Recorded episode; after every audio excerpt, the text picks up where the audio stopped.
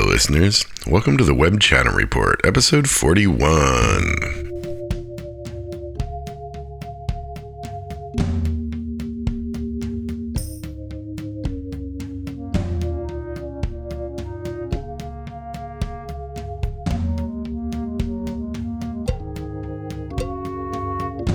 How you guys doing this week? Greetings. Happy Sunday. I guess Sunday is the day I'm doing this thing these days. Did a lot of socializing yesterday, a lot of, a lot of seeing people, new people, meeting people around the county, other people that live around here. I went to a uh, like a dad's thing at the Baxter Arcade. Uh, I did that in Chapel Hill. I met some dads, uh, some mostly tech dudes, nerd tech dudes, which was great. Turns out they're all really into Civilization 6 as well. So, you know, just as that game is starting to get a little repetitive for me, I will now enter the world of multiplayer with uh, with a cool guy I met that works at Cisco. So that'll be something. Yeah, man, that guy, he's got an 18 month old and two month old twins. I don't even know how he does it. That's amazing. Uh, yeah, and then went to another event with a bunch of strangers yesterday. We went to a party at her babysitter's house. That was really interesting. It was like a mix of other clients and people she went to college with. It was pretty strange. A lot of fireball shots. I don't know. It was pretty, it was pretty weird, but it was a good time. Uh, met some cool people there. And then I went to a show last night. Uh, I went to go see Mac McCaughan from Superchunk and Mary Lattimore, the indie rock harpist. I guess she's the second most famous indie rock harpist after uh, what's her name, right? But uh, you know, it's interesting when I bought the tickets. I thought it was him playing a solo set and then her playing a solo set because I have both their solo records. Mac from Superchunk solo record, by the way, is pretty good. It's like a synth pop album. It's it's kind of nice. But no, in fact, they have an album together, and uh, it's a sort of ambient experimental music. And uh, I went with this guy Colin I met several months ago and, uh, when we were out because I was wearing a Laughing Squid shirt and uh, he's in tech, and you know, so we we've been trying to meet up, and we met up for that show. We're gonna go see Yeasayer as well in July. But so yeah, I did like a million things yesterday, so no podcast and no movie either, which is pretty sad. I didn't get to go see any movies this week, but uh, I just got yeah, you know, I was traveling. I went to New Orleans this week. I haven't been to New Orleans. I'm trying to remember exactly what year. I think it was probably about 1999 or 2000. It was definitely before the Barbarian Group started. And I had we used to go there a lot. I had a lot of different trips there. I, I went there once on a a very strange sort of not date Mardi Gras with this girl that I think maybe we liked each other, but we were too incompetent and young to figure it out. That was a really weird trip. And then I went with. Um, a bunch of uh, like my mine and Jill's friends, Jill and I and Vicky and Chris, and we went to go meet Mona. And uh, it's funny, I was posting photos on Instagram, and Mona commented. she was like, "I still have a photo of all of us from when you came to visit." I think that trip was '99. Yeah, actually, I know that was '99 because that was after South by. We were all driving back after the South by that Elevator Drops played at, and we stopped in New Orleans to meet Mona to see Mona and so in that trip and then i was there in 96 with cindy talk uh, on a tour. And so the first day i was there after i took a nap I, you know i landed at 8 a.m checked into my hotel and started wandering around. And because uh, the people my friends were you know ryan said he had to do some work and aubrey had her baby. So i was like all right i'll just wander around and so I was like, kind of, you know, it's like primal, right? And it's all pre Timehop. I don't really have any, I have some photos from the 99 trip, but they're scanned in. So the metadata doesn't say they're from 99. So you know, Timehop doesn't know they're from 99, so I don't get them at the right time, so I'm not really thinking about it. And so it's kind of like pre Timehop nostalgia. I'm wandering around, I'm like, okay, there's this hotel that me and the girl stayed at. Let's go find that hotel. And I found it, and we're still friends today. I sent her a picture. And then I was like, and then there was this bar. It was like a punk rock bar with like a hair, like you could get a haircut there. And I remember you had to go past Cafe Du Monde over to Decatur Street. And I was like, I'm going to go see if I can find it. And I wandered around the Cafe Du Monde. You know, I have pictures of us from there, from the, the trip with Jill and, and Chris and Vicky. And then I found the punk rock bar. It's called Aunt Tiki's. It's really great still. It's this awesome dive bar. And I was like, oh my God, it's still here. This is great. And I was talking to the bartender because he was in a Vestron video hat, which was pretty awesome. And and then my friend Ryan Freitas, who was there for the conference as well, was like, I'm done working and I'm going to go meet my friend at this other nice bar. And I was like, okay. So I walked around the, the, quarter and I like looked at stuff and remembered being there when I was young and caring about Mardi Gras and seeing boobs. And, and then I met him at this bar and I met his friend Pablo and we had a couple drinks there. And then we met Aubrey at a hotel bar on Bourbon Street. And we had a couple more drinks because we had all got there. So basically, we're all there for this conference is what's going on. And our friend Gerard put the conference on. But when we got there, we learned that Gerard had in fact broken his neck in a a couple days earlier because he dived to save his child from a fall. So I mean, props to Gerard because that's really impressive.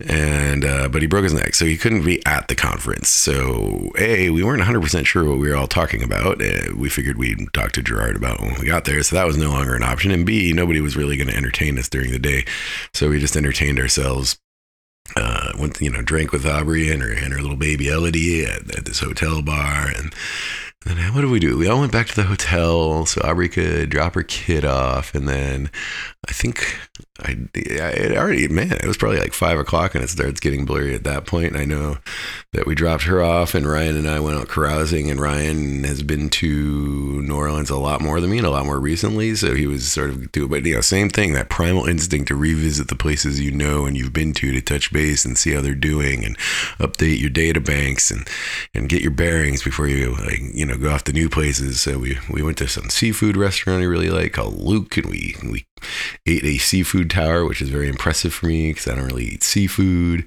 And then we went to like two bars that he really loves, and by the last one, we were just broing down talking. But I was like, I can't, I can't do this anymore. And our our memories differ, but I remember standing outside, looking exactly over to where our seat was at the bar, and he wasn't there, and convincing myself that he'd left me. And so I just got an Uber and went home and passed out. And but he, in fact, was still sitting in the seat. he just saw me get in the car and leave. So I was just, I guess I was just rationalizing it in my own head. Uh, and then I slept for like the longest I've slept in years. I slept for, I don't know, 12 hours. It was amazing. It was amazing great sleep and uh, you know woke up pretty hungover but managed to rally got some food got some fluids and then aubrey ryan and i went to the conference and started to figure out what we were going to do. So it was like sort of two sections. The first one was easy because Aubrey and I had worked it out that uh, you know it was they wanted us to talk about uh, like culture, workplace culture, and, and, and, sort of motivations and stuff, and and you know specifically in larger organizations. And I was like, well, Aubrey, you're the one. You know, you you your team is like 200 people big, and you worked at Google and Facebook, and I haven't worked at a big company since Ernst and Young in the 90s. So how about I interview you? And she's like, okay, that's great. So that made it a lot easier because I could just go out there and be like, we're going to talk about workplace culture in larger workplaces. And this is Aubrey and this is what she's done. And this is, you know, I'm going to ask her questions. And so we did that and that was fine. But nobody could tell Ryan and I what we were supposed to talk about. And it was just a conversation. And neither one of us was interviewing the other one. And we didn't really know. we tried to get information about who the audience was. But, but, uh, you know, are they big companies? Are they tech? Are they advertising? And, uh, you know, but eventually people, a couple people people piped up with questions and it, it went in some decent directions. I, I, wouldn't say it was our finest moment, but it was a good moment and it was fun and it was good to talk to, uh, to Ryan about some stuff. We talked about scooters. We talked about sort of tech cities outside of the you know New York, Boston, Silicon Valley core, and like what you could do in your city compared to you know my town, the Raleigh-Durham, to New Orleans tech scene to Boulder. Uh, so that was fun. And then, you know, after that, we powwowed with the conference people. We met a lot of interesting people. Uh, a couple were really fun. I was standing there talking to this guy about angel investing and sort of like different tactics on it. And I overheard somebody next to me go, This guy is Avril Lavigne's guitarist. and so I turned around and I was like, Do you know Todd Dema? Who was my friend that used to be Avril Lavigne's drummer. And he's like, I do know Todd Dema. Todd Dema and I toured the world for six years with Avril Lavigne. And I was like, Did you see the cults playing on Wednesday or Friday? Because of the cult. He's Todd's in the cult now. And he's like, I didn't. I'll still be in town. So I'm to go see Todd. And we had this really long talk about Todd and uh, Paul Hager, another Boston guy who's like a big live producer now, live engineer and we sent a picture of us to Todd. So that was fun. And then I met this woman. She's like, "So where are you from in Alaska?" And I was like, "Oh, I'm from Fairbanks." She's like, "Why?" And I'm, and I'm like, "What about you?" And she's like, "Oh, I'm from Alaska." And I'm like, "Oh, really?" And she's like, "Yeah, I'm from Kodiak." I was like, oh my God, that's crazy. And I was like, I had a big crush on Kodiak when I was in high school. And she's like, told me the year she lived there and she was there at the same time as my crush, but I couldn't remember my crush's name. So that was very frustrating. But then, you know, we were having a good talk. And then she was like talking about Silicon Valley. She's like, oh, I used to live in Menlo Park. And I was like, why? And she was like, I was the first lady of Menlo Park. I'm like, what? She's like, I was married to the mayor. And I'm like, that's fascinating. And then she's like, yeah, it's a whole story. And then she just walked off. I'm like, okay. Uh, so that was a good time. Uh, we caught up with the other conference organizers, and then Aubrey and Ryan and I went and had dinner at this place called Seaworthy next to the hotel. It was pretty good, but very slow. Uh, and then back to the hotel for a nightcap. But I was in bed by like ten thirty or something, and it was great. And then I got up super early, six o'clock, caught a seven or eight o'clock flight home. I was home by eleven thirty on Thursday, two nights away. I was really dreading the trip, but it all worked out. I'd go back to that conference. I just definitely would prepare more for the actual talk, but it's hard to do it when it's just an open ended conversation, you know? So, yeah, yeah, New Orleans. Jane is doing well. She's learning like a couple new words a week at this point. She uh, she says hi as well as bye bye now, which is great. She just goes hi, and it's like disconcerting because it sounds like an adult, like a southern adult. Hi, and uh, Emma reads her this book, this potty training book every night, and there's a part in the book where it just goes, and she sat on the toilet. And the next page is, and sat and sat and sat and sat, and the repetition of reading that whole page. Jane now, I was changing her diaper today, and there's like an old paperback by the diaper table, and she picks it up and pretends to read, and she picked it up and opened to a page and went and sat and sat and sat and sat and sat. I was like, oh my god, she's like knows what reading is. I mean, she doesn't get the words yet, but you know, that's pretty crazy. And uh, she kisses now. I mean, it's like she's got a little kissing booth. She has to be in a very specific place on the couch upstairs in the in her playroom with me on the couch. She'll climb up on top of me, and then she'll lean over the arm of the chair, and then she'll like go. And then Emma has to come over and give her a kiss, and then she turns to me and she goes, and I give her a kiss, and then she's very happy and she screams with delight and she does it again and then she wanders off. But if you try and do it anywhere else, she hasn't really figured out that kisses can happen anywhere but that one spot on the couch. But yeah, it's great. She's a cutie. She did well. We took her to that that party at the babysitters, and the babysitter's also a dog sitter, and then she has has a dog, two dogs, and there's a dog sitting dog there, and then one of the other people coming to the party. So there are four dogs.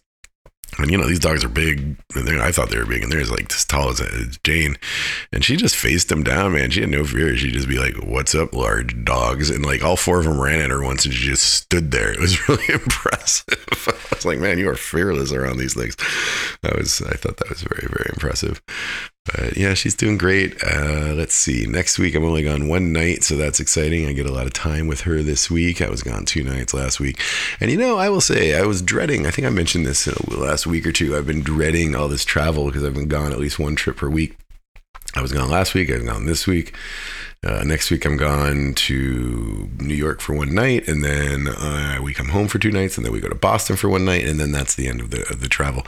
But now that I'm, you know, I'm kind of in it, and I'm like over halfway done, and I, I feel pretty good about it. Like it's interesting when you're when you're at rest, you want to stay at rest, and when you travel, you're you're at motion and you know you're going to be at motion for a while. You stop thinking about you want to not be in motion. You can just do it. You know eventually you burn out and get tired but i find that a lot of times you're just you're like not doing stuff. You're like oh god it's going to be such a pain.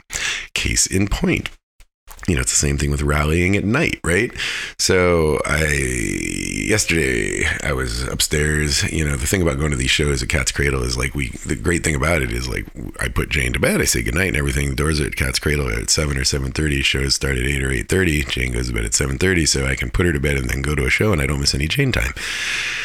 But last night I was sitting on the couch waiting for her to go to bed, and we got a thunder, thunderstorm warning, and it was like just lightning and thunder and it was really intense and i was like oh maybe i won't go. Maybe i should stay home. I don't know. I was like but i really want to see these these artists uh, especially if they're together you know? I've seen mac. I haven't seen mary solo but i was like now there's this thing. I mean how often do mac McCaughan and mary lattimore play this duet thing you know? And so i was like i really should go but i was like oh but i'm comfy on this couch and jane's watching project i mean jane emma's watching project runway even though i don't care about it. I, I, I, I am watching it But luckily, I had told Colin I was going, and so he's like, "Okay, I'm heading out soon." And I was like, "Me too." And I went to the show and like people make you rally, you know? And it's like, I don't really have people here to make me rally. So I uh, sometimes I just don't rally, but I'm trying to rally lately. I've now seen a ton of, ton of shows. It's pretty exciting.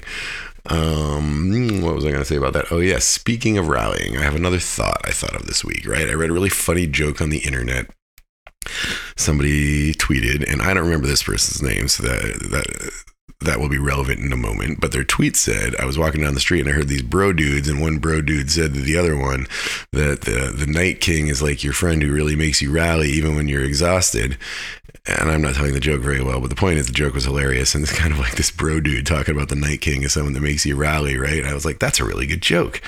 And then I was like, you know, this is interesting. So this person's now getting a ton of like retweets. I had like thousands of retweets and likes when I saw this tweet. And I was like, but they didn't even make this joke. Some random dude made this joke. And, you know, we all think of him as a bro dude. So the joke's funnier because he, like, a bro dude is apparently a bad dude, right? And, like, but what if he was a bro dude that's also like a comedian, you know? Like, Josh Gondelman can look like a bro dude sometimes. And I was like, and what if we just all, his joke just got stolen? What if he was trying out material for this person? And I was like, this is a really interesting sort of metaphor for the digital age. You know, there's no such thing as attribution anymore. And then, uh, Yeah, my mind was really wandering that day. And then I started thinking of uh, Henry and June and the character that, uh, what's his name, was playing, where he's convinced that everybody was always stealing his books. And I was like, I guess this has been an age old problem. But I do think it's a unique, interesting thing of the internet now. Because I was looking at Timehop and I had a bunch of OH tweets.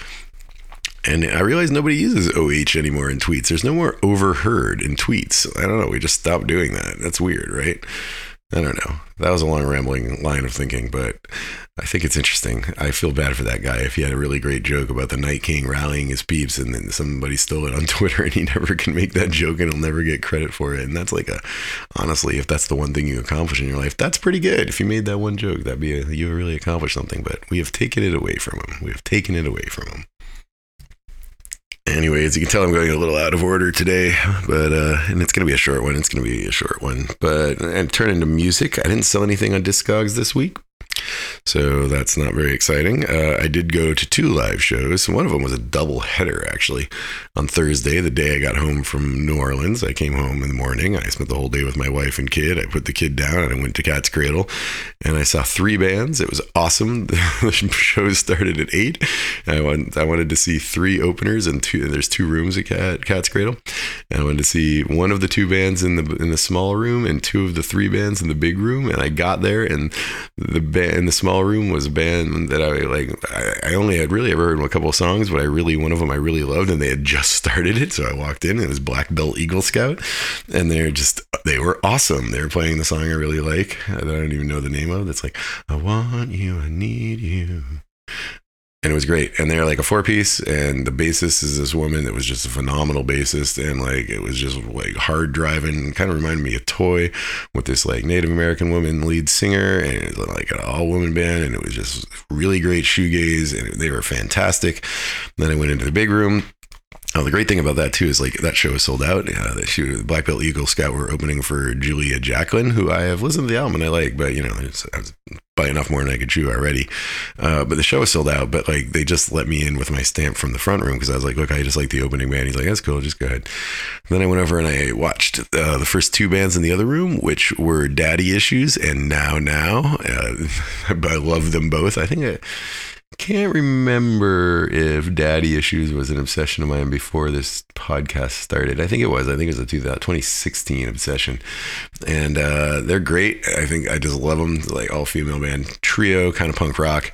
Learned about them at South by Southwest because I stayed at my friend's house. And he was like, my, my wife is left town with the kids and I have a band named Daddy Issues staying at my house. I was like, oh, that's creepy. Uh, but they're great. And they have a new album. So they played about half songs I knew and half songs I didn't know. And they have a new member. Her name is Molly. She's hilarious. She skipped her own graduation to go to the show. Uh, they go on the tour.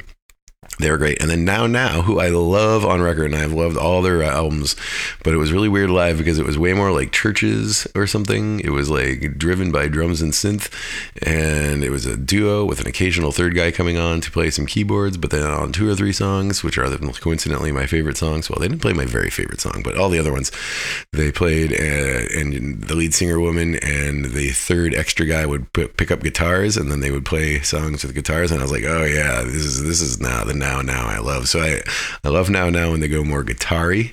I mean, I like Chvrches and I like that music, and the crowd loved them. Right, they had a lot of fans there. Um, but I'm more into the guitar driven now now, especially that school friends song, which they did not play, which is pretty sad. But they were great. And then I did not stay for the headliner in that room, which is this band called Foxing that I know nothing about, and I'm now dreading to listen to them because if it turns out I like them, I'll be really bummed that I didn't stay. But you know what? It was like nine o'clock, man. I gotta go to bed. I'm old and then the uh, Mac McCaughan and Mary Lattimore show last night, which I was, uh, I guess I didn't really tell you much about it. It was great. Uh, it was in the back room at Cat's Cradle again, and they had seats. Probably only like 50 people at the show, and it was like Mary on her harp with like a couple pedals in her lap, and she would play like the delay pedals and stuff like that. And then Mac was on like a laptop and a keyboard and a little modular thing, and he had a little sampling mic, and he would use things like rain sticks and and bells, and he would ring them or record them into the mic, and then he would do like loop trippy loop stuff to them. You know, it's all live and it was it was good. It was really nice. It was a short set, maybe 40, 45 minutes. I listened to they have an album called New Rain Duets. And, you know, I mean, as much as these are songs, stylistically they're similar, but they're very different. I would say that they're new pieces. Also, New Rain Duets was a live performance previously from Chapel Hill. I remember it happening. It's about two years ago. It was right right around when Jane was born, and I was like, I can't make that. So this one might be a new album too. That'd be kind of cool. Maybe they get together every two years. They do a show in Chapel Hill and they record it for an album, and that's it. I don't even know. I don't even know if they've ever toured. It's I, I did not know Mary Lattimore is also from North Carolina, so you know she's on I didn't. I think she lives out west now, but apparently she's from around here. So two native North Carolinians making cool ambient music on synths and a harp. It's kind of awesome. Uh, recording music, I didn't listen to a bunch of new stuff this week. I bought and had uh, arrived this week some stuff that I listened to uh, the Cloud Atlas soundtrack. I got the double vinyl of it. It's gorgeous pressing, and uh, you know it's got it's got the Robert Frobisher Cloud Atlas sextet on there and all the music. I love that movie. And I was thinking when I was listening to this, I'm like, people give that movie shit and they should not. It's one of the bravest, weirdest movies that people have made in ages. And, you know, there are places where it's a little overwrought and it's like stylistically and, you know, because it's four or five interlapping stories. And, uh, so people don't like that about it, but I, I, just think it's amazing. And you know, they said that book was uh, unfilmable, and I think about the other book that people said was unfilmable, which was Life and Times of Tristram Shandy, and they filmed that too. Michael Winterbottom, who I deeply respect as a director, probably more than you know the Wachowskis. But uh, yeah, it's a fantastic film, man. It bums me out when people say mean things about Cloud Atlas. I've watched that film like four or five times. Maybe that says something about me. Uh, anyway, good to listen to the soundtrack. And then I listened to the new Test Department record. It's their first record in 20 years. It's called Disturbance. I was record shopping from this English record store where I got the Cloud Atlas soundtrack and the Assassination of Jesse James by the Coward Robert Ford, yet another Nick Cave and uh, what's his name soundtrack. Um, but I already owned that one on CD, so it was a replacement. So I did not list it amongst all the soundtracks last week, but the vinyl showed up that one too and I ordered a third record from them, and it was this Test Department record, and it's it's good, it's exciting, it's fine. It sounds like uh, Test Department meets 1994 era frontline assembly, which honestly these days I'm okay with. You know, like that industrial dance period for a long time, I was like, it sounds dated. I don't, I'm not into it, but I am newly into it again, and I especially the weirder stuff like frontline assembly. I'm like, yeah, I'm feeling okay about this. Uh, on that note, Skinny Puppy is coming to town soon, but they're playing at some weird theater. I don't know. Maybe I'll go. Maybe not. Anyway, New Test Department, first album, 20 years. Good, good on them. I hope they come out with some more. It's also, you know, like there was a period where Test Department went full on electronic, like the Bang On It single, Big Hit It Manry back in the days. This is not full on electronic. It's got, it's got guitars, it's got noise, it's got the industrial stuff, it's, it's got sounds of unidentified origin as per mid 90s frontline assembly. So it's, it's good. And then I listened to the Emitt Rhodes recordings 1969 to 72 because I realized I knew nothing about Emitt Rhodes and I was reading some article about him. And aside from him showing up on one or two of uh, Wes Anderson soundtracks, I was like, I don't know, he sounds like some pop dude.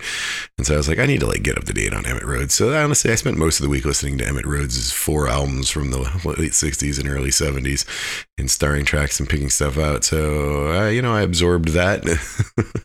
That's more like work, right? Like learning the back catalog, things that were like missing sometimes I have this friend in Boston, Ad, and he's like very good at certain periods of music that I'm like not as good at. And every time I see him, I'm like, oh God, I gotta go learn about this artist. And Ad did not do this to me this time, but I, I was like, oh, I don't know anything about Emitt Rhodes. This is totally wrong. So, you know, I got to read the Wikipedia page and listen to like five albums, four albums. I don't really know, a bunch of albums.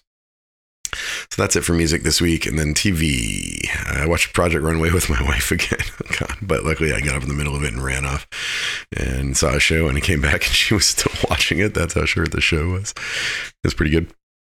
Uh, and then we watched the last three episodes of the Orville of the season, which was awesome. If you're not watching that show and you're at all a Trek fan, I strongly recommend it. It was great. They do little things that are just really clever. And the last two episodes were super fun and interesting and weird. And it's just very satisfying. And I'm sad it's done.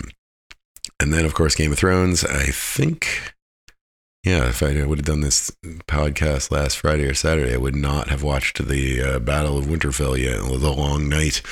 And yeah, because I watched it on Monday and it was awesome. I liked it. People don't like it some people don't like it. They don't like that it's dark. And I agree. I mean, I got a giant 4K TV and we were sitting in the dark and we were watching it on HBO Go instead of over cable. So it was like 4K and it was still pretty dark, but I'm into that. I've, I've watched a lot of dark stuff in my life. And I think that, you know, I'm okay with people using it as a artistic tool. I like difficult works, and I'm okay with the ending. I'm okay with the surprises. I do think like one more major character should have died for good measure, but you know, it was really just clearing the decks. I guess perhaps I'm doing spoilers there, but uh, you know, not, not like a lot of people didn't die or anything. So uh, it's good. I'm I'm ready for Game of Thrones to be done. I don't particularly care who's going to win the throne. I'm glad there's only three more. I think they're doing a good job, but I just I'm like I'm I'm I'm ready. Eight years of my life is enough time to have spent with this, which is kind of how I feel about the Avengers too. Although I, I did think about going to see Endgame again today, but I did not. Maybe maybe I'll play hooky one day this week. Oh, my birthday! I could play hooky in the morning and go watch Endgame. Yeah, it's my birthday Tuesday. I don't. We don't want to. We'll talk about that next week. Uh, so that's it for TV, and we didn't watch any movies. And we've only been reading one book this week. We're reading This Changes Everything by Naomi Klein, which I'm about uh, halfway done with. It's an environmental book. It's pretty interesting. There's some things I agree with, there's some things I don't agree with. And uh, I, yeah. But I'm starting to see where a lot of the sort of current thinking around the Green New Deal came from. This book was hugely influential. It came out a couple years ago, and her main theories are very similar. You know, to the Green New Deal when you see people like AOC say, well, you know, it really like we can't tackle like climate change without also tackling healthcare and global warming. And you're kind of like, oh, what? Uh, Naomi Klein really does a great job explaining exactly why they think that is the case. And she also has this sort of section called The Right is Right, which is like the right knows that global warming is real. They're just fighting it tooth and nail because they believe that it cannot be stopped without a radical overhaul and abandonment of capitalism. And they're right. It can't be done within the current system. We got to completely change it. And I think like that's the part I probably take issue with in this book. I mean, I'm fine if the world decided like, hey, we're going to tackle global warming and in doing so, we're going to completely rework capitalism so it's not so evil. I mean, like that's great. I'm totally cool with it. But I also like I'm really think we need to fix the environment however we can, and then I think it's like kind of hubristic to think you know the only way. And I'm, you know, I haven't got the. She has got a chapter that like details all the like supposed like the tech solutions aren't going to work. Uh, but I haven't got to that chapter, so I don't know exactly why she thinks that. I just read, you know, in the intro, she says it's not going to work. And I'm like, I don't know. You know, even in the last two years, solar has like gotten way cheaper, blah, blah, blah. Um, so I'm reading the book and I agree with a lot, but I disagree with a lot. And I think I'm just going to reserve my judgment until I'm done. So we will talk about this hopefully next week. I bought a bunch of books today. Last night, I bought, um, I was at the the Mac McCaughan Miriam Lattimore show and I was like, Do you know Jane Jacobs? And I was like, Yes, I do, but I have not read enough of her.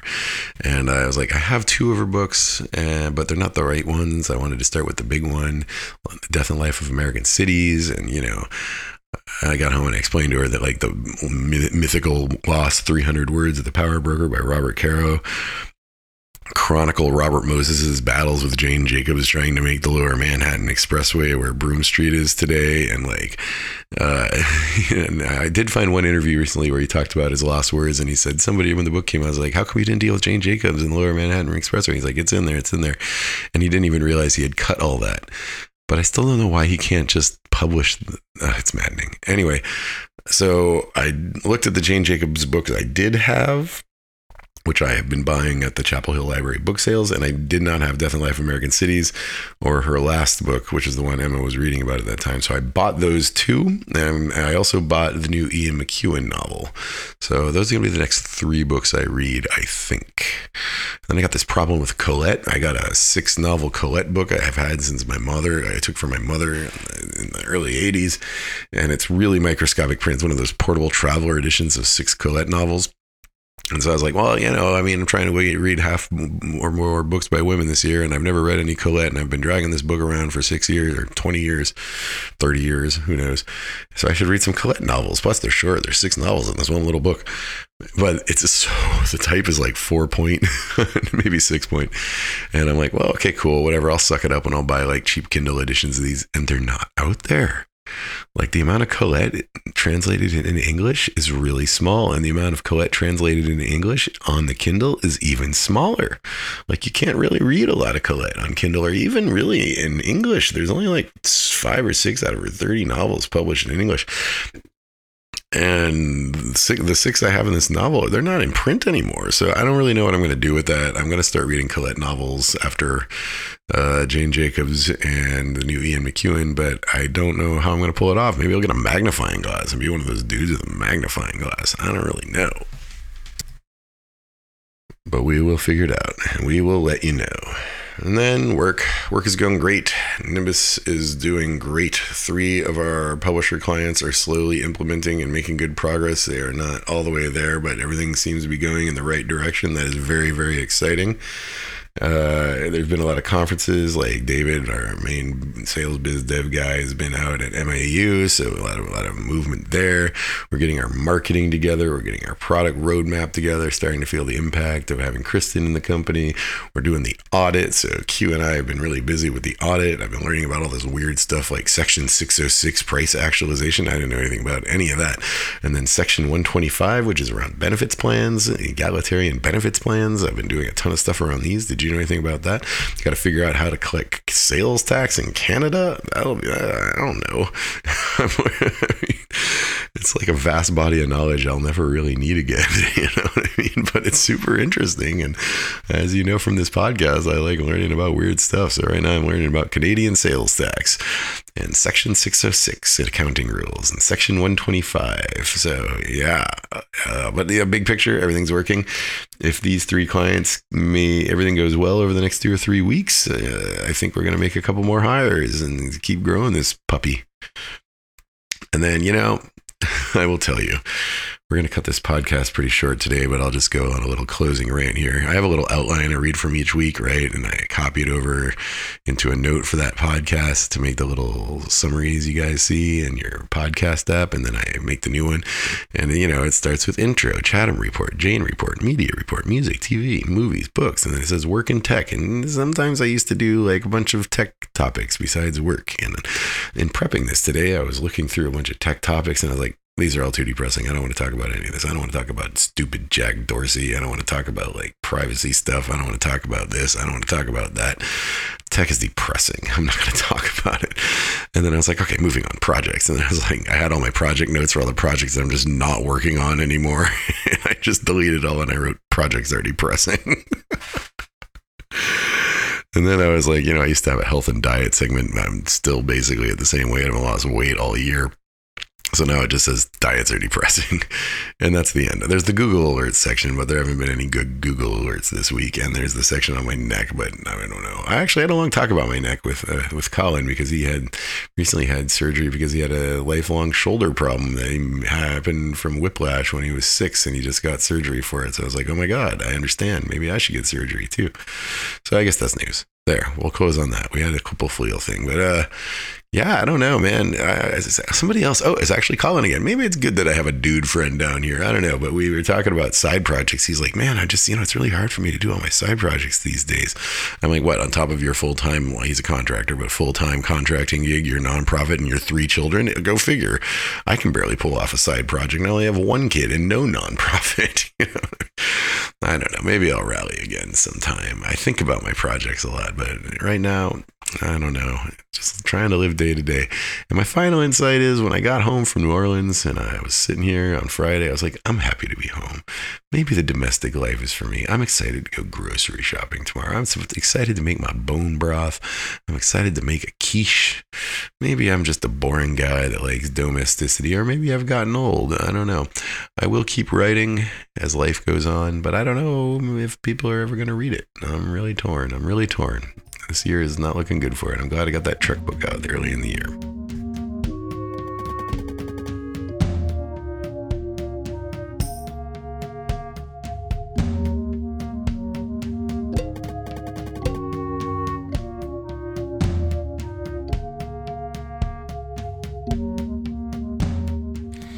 So that's it for this week. Short and sweet. I suspect you guys like it when I do it every week and they're only 30 minutes instead of when I skip a week and I have an hour. Next week should be exciting. Got my birthday, two shows, trip to New York. Be fun times. Be fun times. I thank you very much for listening and talk to you guys next week.